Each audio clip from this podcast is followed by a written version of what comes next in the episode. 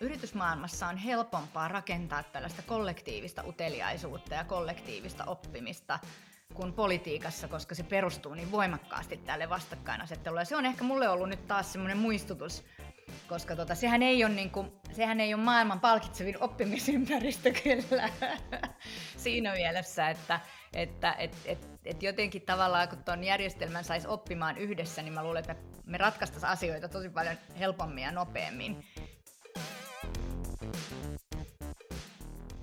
No moikka! Täällä Hanna Siifeen taas oppimisen psykologia-podcastin parissa. Kiva, kun tullut mukaan. Ja tämä kausihan käsittelee uteliaisuuden merkitystä työssä kehittymiselle. Ja mulla on ihan huikeita vieraita, joiden elämän tarinaa ja oppimiskokemuksia me saadaan kuulla. Ja tänään mulla on niinkin mahtava vieras kuin itse Kirsi Piha. Kirsi on Ellunkanojen perustaja ja viestinnän ja muutoksen ammattilainen. Ja Kirsillä on myös vahvaa kokemusta politiikasta. Ja monta kirjaakin on tullut kirjoitettua. Muun muassa viime vuonna ilmestynyt Muutosvoimaa-kirja niin on jotenkin todella ajankohtainen ja mielenkiintoinen kirja. Mä itsekin kirjoitan kirjaa uteliaisuudesta, niin mä sytyin ihan hurjasti tälle kirjalle. Ja mulla on siitä nyt pitkä riuta kysymyksiä, mutta käydään niin myöhemmin. Tosi kiinnostavaa päästä juttelemaan Kirsi sun kanssa uteliaisuudesta ja oppimisesta. Kiitos samoin. Ensimmäisenä mä haluaisin kysyä sulta mun vakkarikysymyksen, että mitä asioita kohtaan sun työssä saat juuri nyt erityisen utelias? Ah, no tällä hetkellä mun, uh, mun maailmaa värittää uudelleen politiikka, eli mä oon tosi utelias sille, että mikä, mikä, Helsing, mikä niin saa Helsingin sy- sykkimään ja mikä tavallaan voisi tehdä Helsingistä vielä paremman kaupungin. Ja se on tietysti niin kuin ihan järjettömän laaja alue, eli, eli se lähtee niin kuin aina – aina syntymästä kuolemaa asti koko ihmisen elämä, koska me eletään se kaupungeissa tai kunnissa tai, tai missä sitten eletäänkään. Eli, eli, eli se, on, se on mun uteliaisuuden kohde kyllä ja, ja tota, mä yritän tämän kaiken niin kuin, ehkä informaatiotulvan keskellä säilyttää myös sen uteliaan asenteen, koska se joskus, jos asioita tulee aika hallitsemattomasti tosi tosi paljon kerralla, niin se helposti myös tukahduttaa sen sen luontaisen uteliaisuuden, koska tuntuu, että sitä on liikaa. Ja mä luulen, että sellaisessa tilanteessa, mä ainakin itse huomaan, että nyt tässä tilanteessa niin jotenkin yrittää niin kuin muistuttaa itseään siitä, että, että se uteliaisuus on semmoinen myönteinen kantava voima, ja sitä kannattaa niin kuin myös vaalia. Ja kyllä se vähän tarkoittaa myös sitä, että pitää pystyä niin kuin, ehkä rajaamaan asioita myös pois, ja pitää pystyä itse asettamaan niin kuin rajoja. Liika uteliaisuus myös johtaa hirveän helposti siihen, että, että uupuu ja väsyy. Ja, ja tota, että uteliaisuus ei ole pelkästään ehkä niin kuin myönteinen voima, se voi myös johtaa sut tosi pahaan paikkaan, jos, jos sitä jotenkin kontrolloimattomasti tai hallitsemattomasti niin kuin harrastaa liikaa, jos näin voi sanoa. Mm, joo. Oletko löytänyt omassa arjessa jotain tiettyjä keinoja, että miten sä niin, sitä myönteistä uteliaisuuden voimaa jotenkin saat käyttöösi ja sitten sit rajaat sitä semmoista uteliaisuuden haastetta, mikä sulla toimii? No mulla toimii sellainen, että et ei niinku sukella liian syvälle johonkin asiaan, vaan yrittää pysyä niinku aika monitahoisesti uteliaana. Ja, ja tommoset ihan, niinku, ihan puhtaat tällaiset niinku aisti, aisti, niin kuin, aistimukset ja tämän tyyppisten niin kuin huomaaminen ylipäänsä. Että, että sen tietää, että jos menee hirmu syvälle johonkin asiaan vaikka, ja, ja saa, voi myös saada tämmöistä niin flow-tunnetta siitä, että, että on tosi kiinnostavaa ja muuta, niin, niin sitten jos sinne menee niin kuin liian syvälle, niin silloin se flow muuttuu semmoiseksi vähän tukahduttavaksi, ja, ja niin kuin ahdistavaksi, jolloin sitten pitäisi niin kuin avata vähän niitä muita ikkunoita. Että, että mä itse pidän jotenkin sitä tärkeänä, että olisi usea, useampi uteliaisuusikkuna yhtä aikaa auki, ja eikä niin kuin jotenkin fakkiutuisi vain yhteen asiaan. Joo.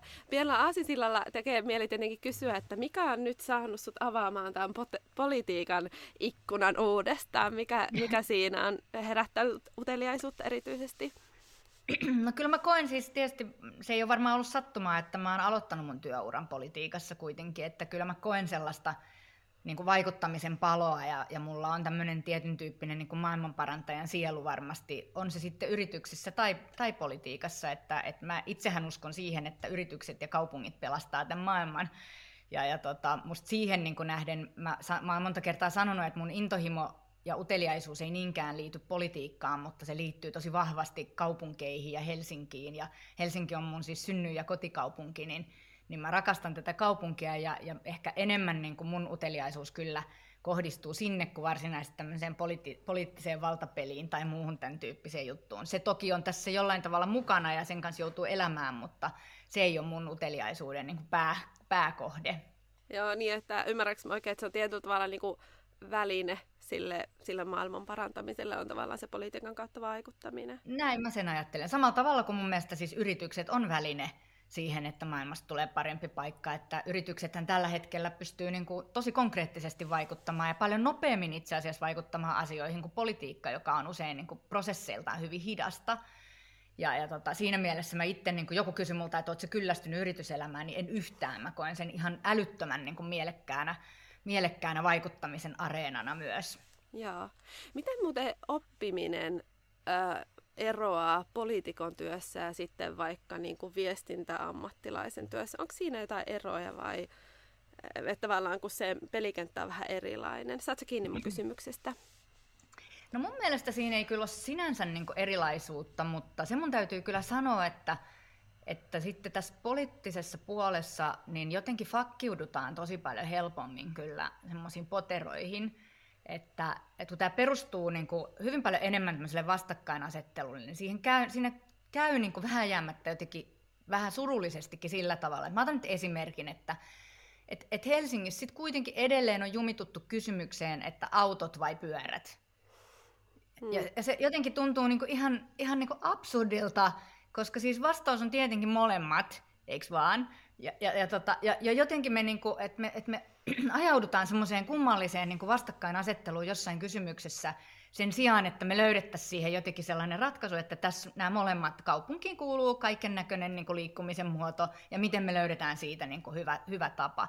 Mutta se jotenkin johtuu siitä, että kun tämä perustuu tämmöiseen, varsinkin vaaliasetelma perustuu niin kuin vastakkainasettelulle, niin tulee niin kuin tarve tavallaan työntää se toinen puoli niin kuin mahdollisimman ahtaa siihen lokeroon, eikö vaan? Ja sitten sillä toisella tulee sama, sama niin kuin tavallaan tarve työntää se toinen sinne ahtaaseen lokeroon, jolloin sitten yhtäkkiä me käydään niinku keskustelua siitä, että et, niinku tavallaan hyvin pienistä niinku yksityiskohdista, joista tulee tämmöinen niinku symbolinen, niin niille muodostuu tämmöinen symbolinen merkitys.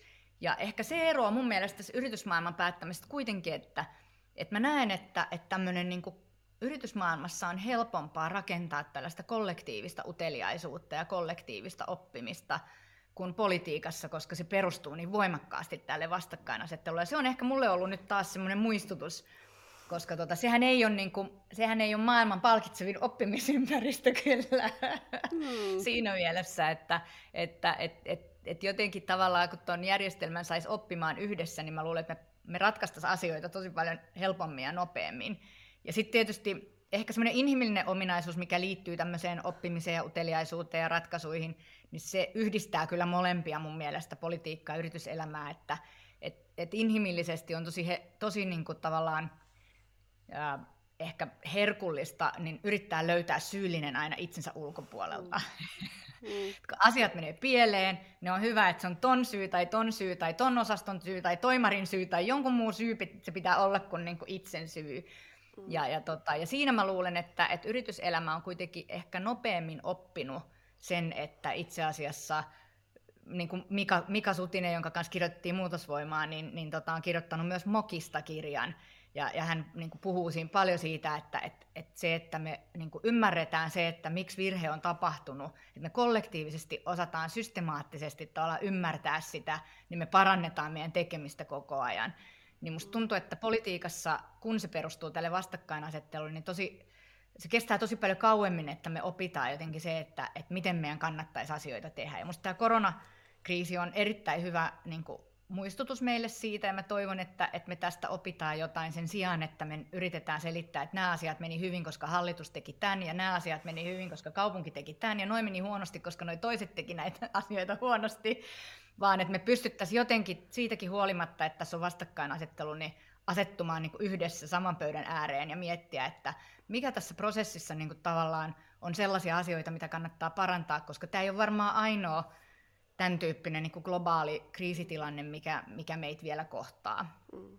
Joo, mä oon ihan samaa mieltä ja toi on teemana tosi kiinnostava ylipäätään se niin kuin, tarve olla oikeassa, että, että miten me ollaan kasvettu yksilöinä siihen tässä meidän kulttuurissa, koulun ja työelämän myötä aika helposti, että, että jotenkin se oikeassa oleminen ja sen vakuuttaminen ja tietäminen ja osaaminen ja sen näyttäminen on niin kuin todella keskeistä versus sitten oppiminen, epävarmuus, keskeeräisyys, puntarointi, että, että miten ne, niin kuin, ne kaksi kaksi tarvetta ja toisaalta niin kuin hyötyäkin jotenkin toteutuisi yhtä aikaa. Ja tietenkin tuo poliittinen ympäristö tai se, se työmaailma tuntuu niin kuin aika haastavalta sen suhteen, että siellä eh, jotenkin sitä niin kuin oppimisen moodia löytyisi eri tavalla kuin ehkä työ, tai tuolla yritysmaailmassa on nyt sitten he, ehkä niin kuin herätty enemmän siihen, että et ei kiinnityttäisi niin paljon siihen osaamiseen ja tietoon.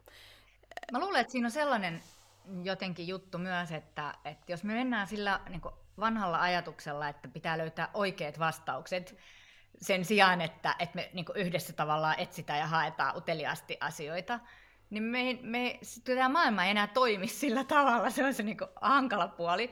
Ja, ja, ja politiikka ei ole ihan vielä ehkä toimialana oppinut sitä, että se, et se ei niinku, tavallaan, tämä maailma ei, niinku, koronaan ei löydy oikeaa vastausta, ei ole olemassa oikeaa vastausta, on olemassa niin kuin liikkuva maali, koko ajan muuttuva niin kuin ympäristö, jossa pitää yrittää löytää se oikea suunta ja sitten tehdä päätöksiä, jotta se suunta niin kuin jollain tavalla pysyy. Ja, ja, tota, ja se, on, se on mun mielestä, niin kuin mä huomaan itse, että et ei, siis ei ollenkaan kaikki yritykset osaa tätä, se on niin kuin myös muistettava, että ei ollenkaan. Mutta kyllä niin kuin tällä hetkellä sellaiset menestyvät yritykset, niin kyllä on, on pyrkinyt löytämään semmoisen tavan yhdessä – niin kuin etsiä ja yhdessä tavallaan niin kuin mennä kohti sitä suuntaa, mikä on päätetty, sen sijaan, että oltaisiin fakkiuduttu johonkin yhteen päätökseen, mikä on joskus tehty, ja sitten vaan käytäisiin keskustelua siitä, että kuka, teki, kuka oli tästä päätöksessä oikeammin, oikeammassa ja kuka oli enemmän väärässä, ja kenen syy tämä oli, ja, ja niin kuin t- tavallaan tämä, niin me jumitutaan vähän semmoiseen paikkaan, mikä ei hyödytä meitä ketään, ja me ei päästä siitä niin kuin tavallaan uudelleen kohti sitä suuntaa. Mutta niin kuin sanottu, niin kyllä tähän, niin kuin, tässä, tässä on musta se isoin ero, ehkä politiikan ja yritysmaailman kesken, että et, et se niin kun, tää, tämän koko mekaniikka pyörii vastakkainasettelun ympärillä, jonka takia se on tietysti niin super vaikeaa löytää sitä yhteistuuntaa. Ja sitten tulee semmoinen, jos mä itse ajattelen, niin, niin eihän niin kuin, jos mä mietin politiikkaa, niin mun mielestä, mä, mä nyt satun tulemaan kokoomuksesta, mutta en mä ole vaikka sitä mieltä, että olisi fantastista, että, että tota 100 prosenttia ihmisistä äänestäisi kokoomusta ja kaikki kokoomuslaiset vallottaisi niin kuin ja siellä olisi vain kokoomuslaisia ihmisiä. Se ei ole musta hyvä asia, koska mun mielestä demokratia ja päätöksenteko, samalla tavalla kuin yrityksessä tarvitaan diversiteettiä, erilaisia näkökulmia ja näkemyksiä, niin samalla tavalla myös politiikassa tarvitaan sitä mutta sen, sen sisällä voisi olla enemmän sitä sellaista keskustelevuutta ja yhteisen löytämistä, koska kaikki sitten kuitenkin, mun, mun nähdäkseni kaikki kumminkin ajaa sitä samaa maalia, eli sitä, että meillä olisi mahdollisimman hyvinvoiva Helsinki ja hyvinvoivat helsinkiläiset. Ja, ja sitten meillä on vain erilaisia näkemyksiä siitä, että miten se tapahtuu. Mm. Joo. Jos me äh, vähän mietitään Ellun kanoja ja maailmaa siellä ja uteli, kollektiivista uteliaisuutta siinä yhteydessä, niin osaatko kertoa sieltä tämä esimerkkiä, että miten Ellun kanoissa tätä kollektiivista uteliaisuutta ja oppimista niin tuetaan? No ensinnäkin me ollaan yritetty ihan alusta lähtien niin kuin ajatella tätä yrityksen omaa kehittymistä myös sellaisena, että kaikki osallistuu siihen. Eli ei ole olemassa jotain kehitysryhmää tai, tai niin kuin tavallaan strategiaporukkaa tai jotain erikseen, vaan että kaikki osallistuu tämän yrityksen kehittämiseen. Se tietysti alussa lähti siitä, että mä oon perustanut yrityksen yksin myöskin, ja mä en luota pelkästään omaan näkemykseeni, niin, niin, mä, niin kuin, mulle oli tosi luontevaa se, että, että kaikki ihmiset, jotka mä rekrytoin, niin mä sanoin, että tässä on tämä niin kuin viestintätyö, ja sitten meillä tähän, tähän niin kuin työ, sarkaan kuuluu myös tämän yrityksen kehittäminen jokaisella. Et siitä se on niinku semmoisesta niinku mindsetistä se on varmaan lähtenyt alun perin niinku liikkeelle. Ja, ja, tota, ja mä luulen, että, että me ollaan myös tuettu sellaista ajatusmallia, että, että me kokeillaan asioita aika herkästi. Eli jos me huomataan, että vaikka me koetaan vaikka niin, että, tai ihmiset kokee niin, että, että nyt tuntuu siltä, että ei pysty sanomaan omia mielipiteitä tai että, että tämmöinen niin et, et tuntuu siltä, että et erimielisyyttä ei sallita tai muuta, niin me mietitään tosi nopeasti, että miten me voitaisiin ratkaista tämä. Sen sijaan, että me jäädään siihen semmoiseen niin tavallaan jumittuneeseen tilanteeseen, että me ryhdyttäisiin defenssinomaisesti puolustamaan, että ei täällä ole tuommoista, vaikka susta tuntuu siltä, niin ei ole. Koska jos jostain ihmistä tuntuu siltä, niin silloin se tarkoittaa sitä, että jotain voisi parantaa. Ja, ja sitten mietitään niin niitä yhdessä, että mitä se voisi olla, ja me ollaan kokeiltu erilaisia tapoja sitten ikään kuin täm, tämmöiseen niin kuin konfliktoinnin mahdollisuuksien lisäämiseen, tai semmoiseen, niin millä tavalla ihmisen ääni kuuluu, millä tavalla vaikka, kun me, me, meillä yksi arvoista on olla konfliktiuskalias, niin mitä se tarkoittaa, jos onkin hiljainen ja, ja vähän vetäytyvämpi persoonallisuus, niin mi, miten, miten me tuetaan sellaisen ihmisen niin kuin konfliktoinnin mahdollisuuksia, ja, ja sitten sitten toisaalta muistaen se, että, että meiltä myös asiakas odottaa konfliktointia, että, että niiden konfliktointitaitojen kehittäminen meillä sisällä on tosi tärkeä osa. Mutta että, että mä luulen, että sen, sen niin kuin siihen uteliaisuuteen liittyy se, että jokainen kokee olevansa niin kuin tosi oleellinen osa sitä, sitä, sitä yhteisöä. Niin, niin se on, semmoinen kehittää myös semmoista kollektiivista uteliaisuutta mun mielestä. Sitten meillä on totta kai erilaisia muitakin. Meillä on ollut lukupäivää, milloin me ollaan pidetty palkallinen vapaa lukemiseen ja meillä on ollut yhdessä vaiheessa oli tämmöinen pop-up, pop-up niin kuin ajatuspaja ää, sessio, me pidettiin, olikohan se nyt viikko vai pari viikkoa, kolme viikkoa, niin että et, et ihmisillä oli ryhmittäin aina joku aihe, mikä ei liittynyt suoraan meidän bisnekseen, vaan enemmän maailman, niin kuin, maailman niin kuin, tavallaan ymmärtämiseen. Ja, ja sitten käytettiin aikaa siihen ja muuta, että et, et mahdollisuuksien mukaan yritetään niin kuin kehittää koko ajan semmoisia tapoja, mit, mitkä edistäisi semmoista laaja-alaista ajattelua, mikä sitten taas ruokkii kaikella tavalla uteliaisuutta. Joo. No jos vähän, vähän aikaa jutellaan sun omasta oppimistavasta ja ehkä siinä, että miten sun oppimisen tavat on, on muuttunut vuosien varrella, niin mikä merkitys oppimisella on sulle ja, ja onko se muuttunut vuosien varrella? No mun mielestä op- oppimisella on ihan... Mä oon, jos, multa on joskus kysytty siis itse asiassa, mikä mun mielestä on elämän tarkoitus, ja mä oon sanonut, että se on musta oppiminen. Ja mä en tarkoita sillä siis äh, niin opintoja. Mä en tarkoita tavallaan sitä, että, että olisi hyvä, että olisi monta tutkintoa tai muuta, vaikka sekin on varmaan hyvä, vaan mä tarkoitan sitä, että ylipäänsä sen oppiminen, että mistä tässä elämässä on kysymys ja miten tämä maailma toimii ja mitä kaikkea niin kuin, tavallaan ihminen saa aikaan niin kuin, halutessaan ja, ja pystyessään parhaimpaansa ja muuhun, niin musta se on, mun mielestä se on elämässä se merkityksellisin ja hienoin asia. Et varmaan mulla niin kuin vuosien varrella ehkä se on vielä silleen niin kuin jotenkin kehittynyt, että varmaan nuorena aika moni niin kuin suorittaa opiskelua tietyllä tavalla, että, että pitää niin kuin saada, saada niin kuin tie, tietyn tyyppiset asiat niin kuin tavallaan suoritettua ja sen jälkeen voi vähän vapaammin sitten suuntautua erilaisiin asioihin. Ja näinhän se menee, koska jos on tutkinto vaikka, niin se pitää niin kuin vaan hoitaa. Kaikki niistä ole, mä muistan, kvantitatiivinen suunnittelu ei ollut mun lempihommaa, eikä tilastotieteen perusteetkaan kauppiksessa, mutta ne piti niin kuin ikään kuin suorittaa. Ja, ja tota, mutta sitten kun tulee niin kuin tavallaan ikää lisää ja, ja niin kuin muutenkin on kokemusta ja perspektiiviä lisää, niin siitä oppimisesta tulee niin kuin vapautuneempaa ehkä ja, ja niin kuin uskaltaa käyttää aikaansa myös hyödyttömiin asioihin. Että et musta must se, me jotenkin aika suorittavalla tavalla helposti myös niin kuin suoritetaan sitä elämää, niin, niin mä niin kuin itse ajattelen, että oppiminen jotenkin tosi laajalla spektrillä on mun mielestä kiinnostavaa. Ja, ja ehkä siihen liittyy niin tämmöiset, mä, mä esimerkiksi rakastan sirkusta, ja, ja, tota, ja sitten mä oon nyt niin sitten käynyt jonglöörausopintoja niin ja, ja tota, käsillä seisontaa ja klovnikoulussa ja, ja muuta. Ja mä koen, että se on niin kuin jotenkin sellaista niin kuin vähän laajemmin niin kuin ihmisen niin kuin käyttäytymiseen liittyvää ja ehkä pystymiseen ja osaamiseen ja, ja, ja semmoiseen niin mahdollisuuteen, mahdollisuuteen niin kuin kehittyä missä elämänvaiheessa tahansa niin kuin oikeastaan mihin suuntaan vaan. Mm. Että, että mulle niin kuin oppiminen on, on ihan, ihan niin kuin oleellinen osa mun elämää. Joo, kuulostaa hienolle. Ja tietenkin tämän oppimisen psykologina olen ilahtunut, että sanot näin. Joo, ja se on myös kiinnostavaa, miten moni kuvaa, että, että ehkä oppimista saattaa alun perin ajatella, että, että se on sitä niin kuin, että otetaan sisään aika paljon tavaraa ja, ja omaksutaan uusia asioita. Ja sitten ajan myötä huomataan, että itse aika iso ää, arvo oppimista tulee myös ihan siinä niin reflektoinnin ja pysähtymisen ja ihmettelyyn, että mitä, mitäs mä oonkaan tosiaan vuosien varrella oppinut ja sitten uusien asioiden kokeilu ilman, että ehkä tietää mikä funktio niillä on, niin, niin että se oppimisen niin kuin näkökulma vähän laajenee, niin se on, se on aika ilahduttavaa.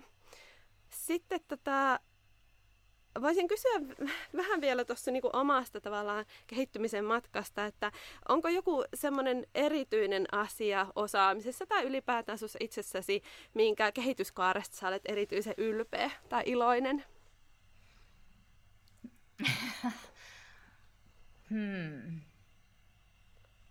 No ehkä mä oon aika iloinen mun kehityskaarestani äitinä että, että äitiys, on, äitiys on mun mielestä niin supervaikeeta hmm. ja samalla tavalla, tavallaan niin hirveän luonnollista, mutta, mutta se ei ole, ikävästi se ei ole semmoinen jotenkin asia, mikä kun sulla syntyy lapsi, niin se, ei, niin se osaaminen ei tipahda sun syliin siinä samalla hetkellä, mm. vaan tota, se on jotenkin musta oppimisen kaarena hirveän hyödyllinen itse asiassa tosi moneen asiaan, koska se on, se on sulle niin kuin sun elämän tärkeimpiä ihmissuhteita ja, ja myös samalla elämän vaikeimpia ihmissuhteita, koska sen, mulla on siis yksi tytär ja, ja tyttären kautta niin kuin joutuu peilautumaan aika, aika niin kuin rehellisellä tavalla hmm. ja, ja joutuu niin kuin kohtaamaan itsessään niin kuin todella paljon niin kuin asioita, hyviä ja huonoja ja niiden kanssa jotenkin selviytyminen ilman, että menee täysin niin defensiiviseen tilaan, niin, niin tota vaatii, vaatii mun mielestä oppimista. Se vaatii sitä niin kuin mindsettiä, että et,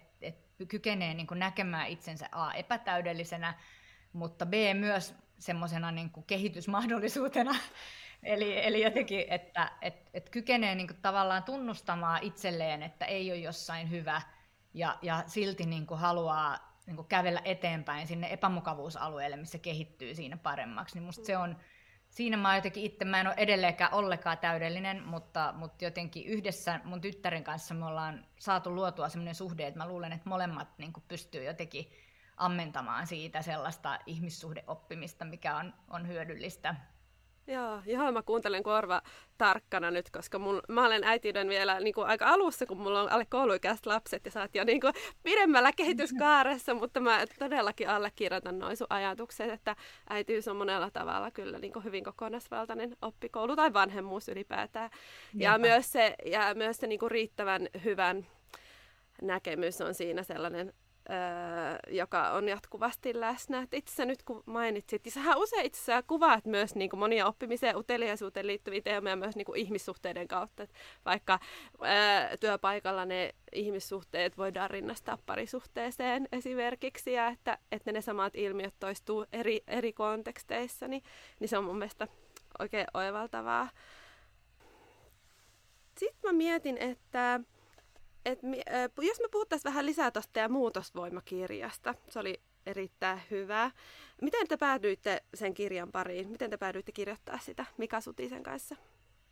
No, um, se varmaan lähti siitä, että Mikahan tuli Ellunkanojen hallitukseen ja, ja tota, samanaikaisesti siinä oikeastaan kun Mika tuli, niin, niin meillä firmassa alkoi semmoinen oma muutosprosessi ja strategian niin kuin, tarkastelu siitä, että mitä, mitä parhaimmillaan viestintätoimisto tulevaisuudessa voisi asiakkaille olla. Ja, ja, ja, tota, ja me päädyttiin niin kuin siihen ajatukseen, että, että viestintä ei voi olla irrallinen osa, vaan sen pitää olla ihan siellä organisaation ytimessä, koska tässä maailmassa kommunikaatio itse asiassa on maailman tehokkain muutostyökalu, eli muutosta ei oikeastaan voi saada aikaan ilman kommunikaatiota. Jos me puhutaan organisaation sisäisestä muutoksesta, niin kaikki strategiapaperit jää niin kuin täysin niin kuin hyödyttömiksi, jos me ei pystytä kommunikoimaan sitä merkityksellisellä tavalla meidän omalle väelle, jotta se muutos voi tapahtua. Ja se ei, ole, niin, se ei ole sellaista viestintää, mikä tehdään kerran, vaan se on arjessa tapahtuvaa kommuni- jatkuvaa kommunikointia ja dialogia ja vuoropuhelua. Ja sitten jos miettii ulospäin muutoksen tekemistä, niin jos organisaatio haluaa luoda itsensä asiakkaille uudelleen, niin sama asia. Sä et voi mitenkään tehdä sitä ilman kommunikaatiota.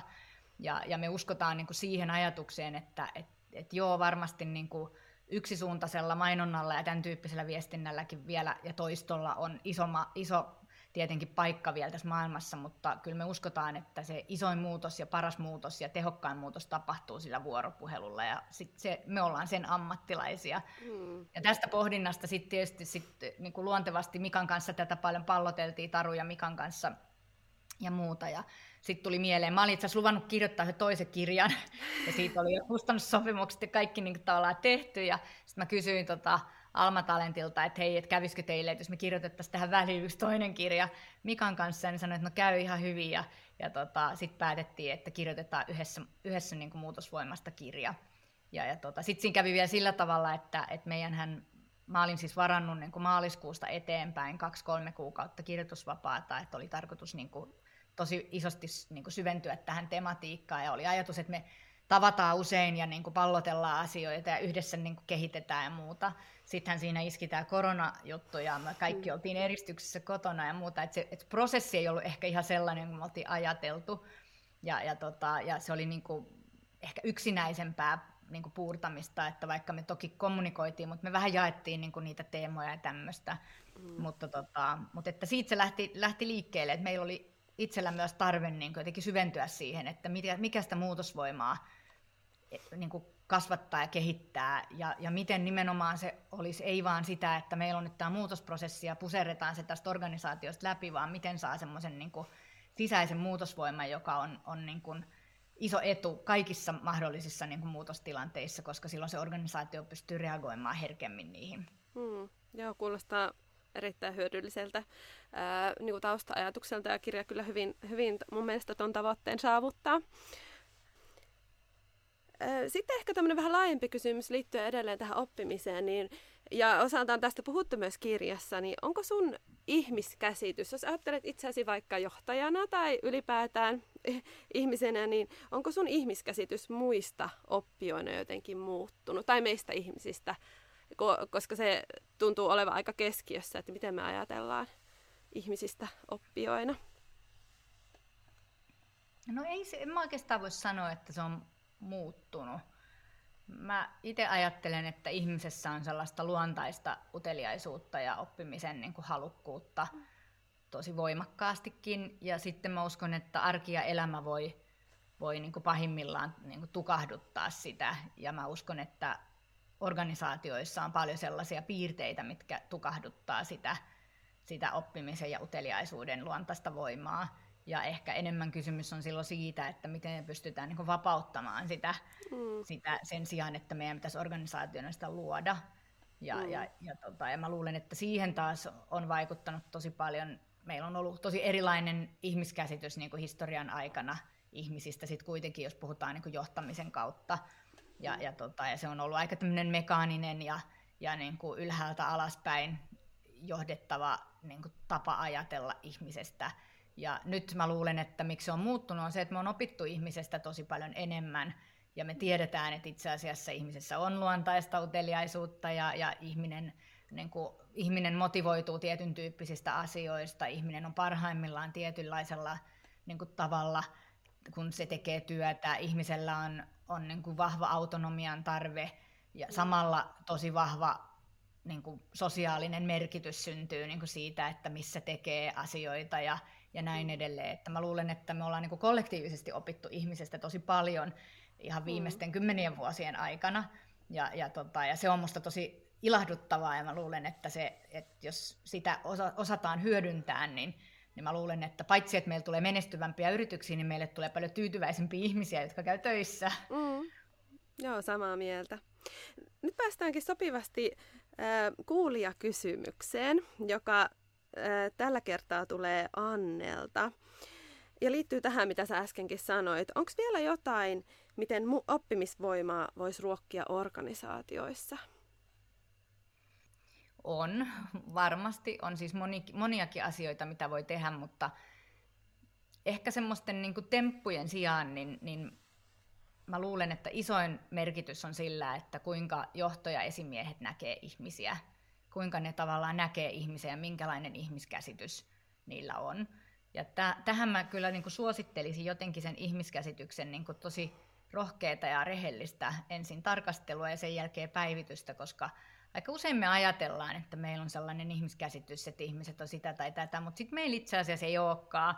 Että meidän arjessa ehkä sitten korostuukin semmoinen, että nyt niitä pitää käskeä tekemään tolla tavalla tai, tai näin. Ja meidän prosessit, jos miettii vaikka strategiaprosessia, Mikalla on semmoinen hieno, hieno kuva siitä, kuinka, kuinka sulla on johtoryhmä, joka iteroi sitä strategiaa ja oppii siinä samalla koko ajan, eikö vaan, että miten maailma toimii ja miten meidän pitäisi olla, mitä meidän asiakkaat, mitä meidän potentiaaliset asiakkaat meiltä toivoo ja muuta.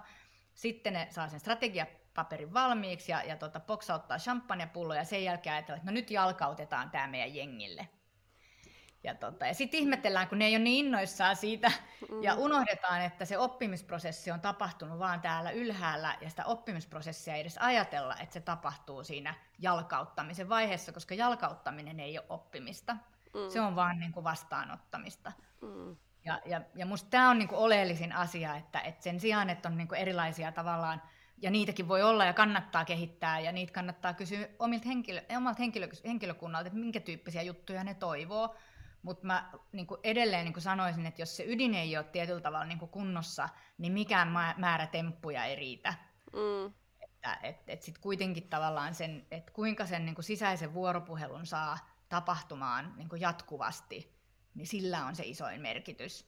Ja sillä taas sitten puhutaan, niin sehän on siis myös ihmissuhteita tosi mm. isosti, koska ihmiset on ihmisiä ja, mm. ja ne, ne ohjautuu sosiaalisesti niin, niin se tarkoittaa sitä, että, että kuinka me saadaan niin kuin ihmisinä välitettyä sitä niin kuin halukkuutta siihen vuoropuheluun, niin se on se oleellinen juttu. Ja, ja tämän sanottua, niin mä tiedän sen kyllä, että monta kertaa vaikka nopeassa muutostilanteessa tai muussa, niin, niin ei ole niin kuin tavallaan halukkuutta käydä vuoropuhelua kauhean laajasti, vaan on ajatus siitä, että nyt vaan päätetään näin ja meidän pitää mennä.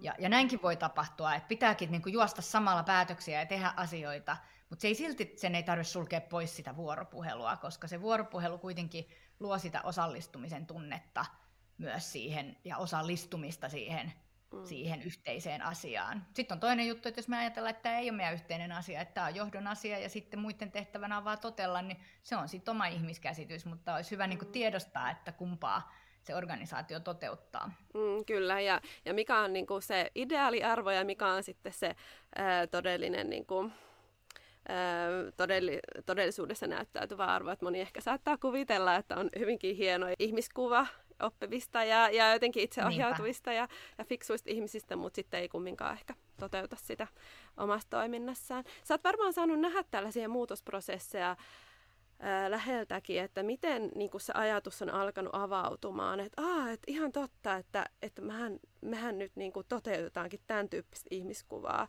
ja että aletaan siirtyä sitten sellaiseen toisen tyyppiseen näkökulmaan ja ratkaisuihin. Mitä siinä yleensä tapahtuu? Osaat sä jotain kertoa sun kokemuksista tällaisesta muutoksesta? No yksi itse asiassa tulee mieleen, joka oli jotenkin tosi voimakas kokemus siinä hetkessä myös, ja se johti hyviin asioihin sitten myöhemmin. Me tehtiin tämmöistä naisdialogia, siitä on nyt useampi vuosi, ja, ja siinä oli siis yrityksiä mukana, jotka halusi yhdessä meidän kanssa äh, miettiä, että kuinka ne voisi edistää naisten etenemistä ja naisten niin kuin, mahdollisuuksia edetä siinä organisaatiossa. Ja se oli tosi palkitseva ja hieno, hieno projekti, ja jokaisesta yrityksestä oli sitten tämmöinen oma naistiimi, joka oli tämmöinen niin dial- niiden dialogitiimi, ja sitten tehtiin vähän taustatyötä ensin siitä yrityksestä, katsottiin, että minkä tyyppisiä, niin kuin, mi- mitä data näyttää ikään kuin, ja sitten meillä oli johtoryhmän ja tämän, tämän tota, naistiimin kanssa niin kuin yhteinen työpaja, mitä me sitten fasil- fasilitoitiin. Ja tota, sitten yhdessä, yhden yrityksen niin kuin tällaisessa johtoryhmä naisdialogitiimin äh, yhteisessä sessiossa, niin nämä, nämä naiset sitten kertoi muutamia niiden kokemuksia, siis fiksuja naisia, jotka kunnianhimoisia halus edetä siinä yrityksessä ja tehdä niin kuin hyvää duunia ja muuta. Ja sitten ne kertoi niiden kokemuksia ja sitten johto, johtoryhmästä joku sanoi, että niin, niin, mutta että kun tuosta ei ole mitään dataa. Mm. Että ei ole mitään dataa, että täällä muka olisi niin kuin tollasta. Ja tota, se oli yhtäkkiä se niin kuin huone meni ihan hiljaiseksi. Ja, ja, tota, ja sitten mäkin sanoin, että niin, että mutta tässähän on sitä dataa. Tämä on, ihmisen kokemus on myös niin kuin dataa meille. Ja, ja, tota, ja se, että, että meillä on jotain numeroita, jotka tuo semmoisen niin keskiverto niin kuin tuloksen meille siitä, että miten meillä menee, niin ei tarkoita sitä, etteikö teillä olisi useita niin kuin kunnianhimoisia naisia, joilla olisi kokemuksia täällä, täällä jotka, on, jotka on epätasa-arvoisia. Ja, tota, ja tää, niin kuin sen jälkeen tämä kohtaaminen, tämä, tämä oli siis tosi tyypillinen mun mielestä niin kuin konfliktointikohtaus itse mm. asiassa, että uskallettiin konfliktoida jotain. Ja siitä syntyi siis tosi hyviä asioita, koska se, se yhtäkkiä lisäsi ymmärrystä niin kuin puoli ja toisin, ja se lisäsi ymmärrystä tämmöisen niin kuin vuoropuhelun niin kuin pitämiselle myös, että on tärkeää, että ne kokemukset saa niin kuin näkyvyyden, että ne kokemukset tulee ymmärretyksi ja tunnustetuiksi. Ja, ja sitä kautta me päästään myös siihen meidän dataan niin kuin jotenkin niin kuin toisesta kulmasta myös kiinni. Sen datan takana on asioita mm. ja ilmiöitä, jo, joihin meidän ehkä pitääkin tarttua. Ja, ja meillä on itse asiassa saattaa olla organisaatioissa tämmöisiä ennakkoluuloja, mitä me ei itsekään tunnisteta, mutta ne silti on siellä olemassa. Ja se organisaatiokulttuuri saattaa ohjata sitä kysy- kyselyihin vastaamista jollain tavalla myös, mm. joka tekee sen datan ei niin, niin kuin tavallaan super niin kuin, rehelliseksi tai niin kuin, oikeaksi. Ja, ja, tota, ja se oli musta niin kuin, tosi hyvä esimerkki siitä, että tämmöisen dialogin voimasta, että, että kun päästään niin kuin, jotenkin oikeasti ihan fyysisesti, vanhanaikaisesti niin kuin samaan paikkaan ja sen, sen saman, samaan energiaan käymään sitä vuoropuhelua, niin sen voima on ihan erilainen kuin kaiken maailman henkilöstökyselyt, mitä sitten numero, numeroiden perusteella tulkitaan. Meidän naisdialogissa huomattiin sellainen asia myös, että, tota, että organisaatiot tulkitsee sitä dataa ehkä sillä tavalla, että jos jossain asioissa on vähän huonompi arvosana, niin, niin sitten me katsotaan seuraavaa vuotta ja me ollaan tyytyväisiä, että se ei ole huonontunut, eikö mm. vaan?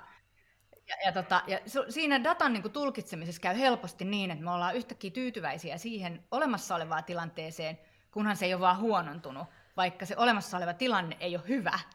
Kaiken kaikkiaan niin, niin tällainen niin kuin fyysinen vuoropuhelu on älyttömän voimakas väline sille muutokselle. Siis paljon paljon voimakkaampi kuin se, että me tarkastellaan numeroita puoleen ja toiseen, ja ne numerot ei tavallaan kommunikoi ja ihmiset ei kommunikoi keskenään. Joo, joo kuulostaa tosi olennaiselta ja vielä jotenkin mä kuulen tuossa sun tarinassa sitä, että onneksi niillä ihmisillä oli myös se taito olla utelias siinä tilanteessa, siinä niin kuin konfliktitilanteessa tavallaan, kun huomataan, että nyt meidän kokemukset ei niin kuin täsmää tai jotenkin tämä data ei nyt avaudu meille jotenkin samalla tavalla, niin, niin, niin että on se kyky olla utelias ja, ja lähteä tutkimaan sitä. Mm. Ja, se, ja se, se on jännää mun mielestä siksi, että to, siinä tilanteessahan näkyi, niin kuin mä sanoin, että, että se niin kuin hiljeni täysin ja tuli semmoinen niin jotenkin jäätävä tunnelma. Ja, ja tota, ja hetkellisesti, ja, ja, tota, ja, ja sehän johtuu siitä, että on todella, todella inhimillistä mennä defenssiin, kun kokee, että et, et, niin kun, et syytetään, vaikka siinä tilanteessa varsinaisesti ei syytetä, mutta, mutta sulle tulee sellainen tunne, että sä oot epäonnistunut jossain niin kuin sun, sun ihmisille tärkeässä asiassa, mm. eikö vaan? Ja silloin sä menet defenssiin ja rupeat puolustelemaan tosi helposti, ja sä oot oikeassa, että tässä tilanteessa se sen niin kuin dialogitilanne oli sillä tavalla hyvä, että se oli silleen niin kuin vähän turvallinen paikka niin kuin konfliktoida ja myös ottaa se konflikti vastaan, jotta siitä pystyi syntymään jotain yhteistä. Mm. Ja, ja, tota, ja se, oli, se oli itse asiassa nyt, kun taas muistelen, niin se oli tosi hyvä ja hieno hanke. Me tehtiin dialogeja useammasti, useammasti eri tota, aihepiiristä, ja ne oli kaikki kyllä tosi palkitsevia juuri sen takia, että päästiin niin kuin oikeasti ongelman ytimeen kiinni ja, ja päästiin siihen vuoropuheluun. Ja useissa yrityksissä uskon, että se vuoropuhelu myös jatkuu sen jälkeen, kun se hanke varsinaisesti loppuu. Joo, joo. ja jotenkin tuosta tulee vielä mieleen se, että eihän ne välttämättä ne niinku, ää, tavallaan ne ajatukset, jotka on vaikka vähän, vähän niinku, ää, vanhanaikaisia tai jotenkin ei enää kauhean äm, relevantteja, niin eihän ne itse, itse asiassa ole useinkaan se ongelma. Että se ongelma tulee siinä, kun sä et ole valmis niin kuin muuttaa. Te puhutte tuossa kirjasta, kirjassa muistaakseni jäätyneistä ajatuksista, oliko näin? Et, et jotenkin, että jos niistä ei osaa, niitä ei niin kuin, opi katsomaan, että miten mä oikeasti ajattelen, vaikka niin kuin, minkälainen mun ihmiskuva on ja onko mä valmis muuttamaan sitä, niin se synnyttää se ongelman, koska ainahan meillä on monenlaisia käsityksiä ja ajatuksia, jotka ei ihan pidä paikkaansa tai jotenkin ei toimi kauhean hyvin. Ja, ja ja jos meillä on se utelias suhtautuminen niihin, niin sitten on vielä toivoa. Ja jotenkin pitää toisaalta olla nöyrä, että ainahan niitä tulee ja maailma muuttuu, että, että me tullaan kaikki huomaamaan olevamme väärässä vielä tosi monesta asiasta. Että, että se on niin kuin aina ilahduttavaa, kun, kun tota, ää, näkee ihmisissä sitä niin kuin valmiutta jotenkin siihen muutokseen omien ajatusten suhteen. Jossain, olisiko se ollut Adam Grantin uudessa kirjassa muuten, niin se, se on tämmöinen kirja kuin Think Again, Joo. joka on siis superkiinnostava myös tästä niin kuin nimenomaan oppimisen näkökulmasta. Ja, ja, tota, ja se, musta se sanoo siinä niin, että hän joka kerta ilahtuu siitä, kun hän huomaa olevansa väärässä, koska se tarkoittaa sitä, että nyt just hän oppii jotain. Mm. Niin, ja jos, jos vähän vedetään siihen alkuun, mistä lähdettiin tämä keskustelu, niin, niin, tota, niin, niin sehän nimenomaan me palataan siihen, että, että mitä se väärässä oleminen meille merkitsee. Että mitä johtopäätöksiä me vedetään siitä, että nyt mä huomaan olevani väärässä tai, tai toi toinen onkin oikeassa ja, ja tää, tota, meidän pitäisi löytää enemmän sitä dialogia eikä sitä vastakkainasettelua oikean ja väärän suhteen, niin, niin jotenkin se, että miten me niin suhtaudutaan siihen siihen meidän niin kuin matkalla olemiseen ja oppimiseen ja keskeeräisyyteen, niin on niin kuin ihan tosi merkittävässä roolissa. Niinpä. Joo. Hei kiitos Kirsi ihan tosi paljon tästä keskustelusta. On ollut super mielenkiintoista kuulla sun ajatuksia ja todella mielenkiinnolla seuraan nyt tota, tätä tulevaa kevättä politiikan sarallakin ja muutenkin sä, ää, mä tota, seuraan sua kyllä tiiviisti. Sä oot tosi mielenkiintoinen ajatuksinesi ja kokemuksiesi. Tota, viimeinen kysymys sulle vielä on myös mun vakkarikysymys. Mitä ajatuksia sulle jää pinnalle nyt tästä meidän yhteisestä hetkestä? No ensinnäkin musta oli tosi ilahduttava hetki. On aina niin kuin jotenkin kiva ää, yrittää löytää niin kuin vastauksia ja asioita yhdessä mä nautin siitä kovasti. Kiitos tästä. Tämä oli oikein niin kuin piristyshetki mun, mun päivääni. Ähm, mä luulen, että vielä en, enemmän niin kuin jotenkin vahvistui se ajatus siitä, että, pystyisi niin kuin itsekin aina hyväksymään semmoisen keskeneräisyyden itsessään ja, ja niin kuin sen sijaan, että menisi jotenkin puolustuskannalle siitä, että ei ole täydellinen, niin pystyisi jotenkin niin kuin ajattelemaan, että että niin, että, että kukaan ei varmaan ole täydellinen ja voisiko tästä niin kuin yhdessä jotenkin löytää jotain. Että, että musta semmoinen tavallaan inhimillinen vuorovaikutus, mikä johtaa jotenkin sen tyyppisiin asioihin, että me kaikki yhdessä jotenkin opitaan, opitaan ja niin kuin kehitytään ja, ja erityisesti ehkä niin kuin opitaan itsestämme jotain, koska mä se on sitten kuitenkin se niin kuin kaiken avain, että toista on tosi vaikea muuttaa, mutta itseään sentään voi niin, niin tota, ehkä se, semmoinen tästä jäi mulle niin kuin pinnalle vielä, jotenkin itseäkin muistuttaa näistä asioista. Silloinkin, kun tuntuu siltä, että kaikki hyökkää kimppua ja pitäisi puolustaa ja olla niin kuin defensissä ja vastakkainasettelussa, niin jotenkin, että pystyisi itse niin kuin rauhoittaa sen, sen tilanteen. Kiitos Kirsi. Kiitos paljon Anna.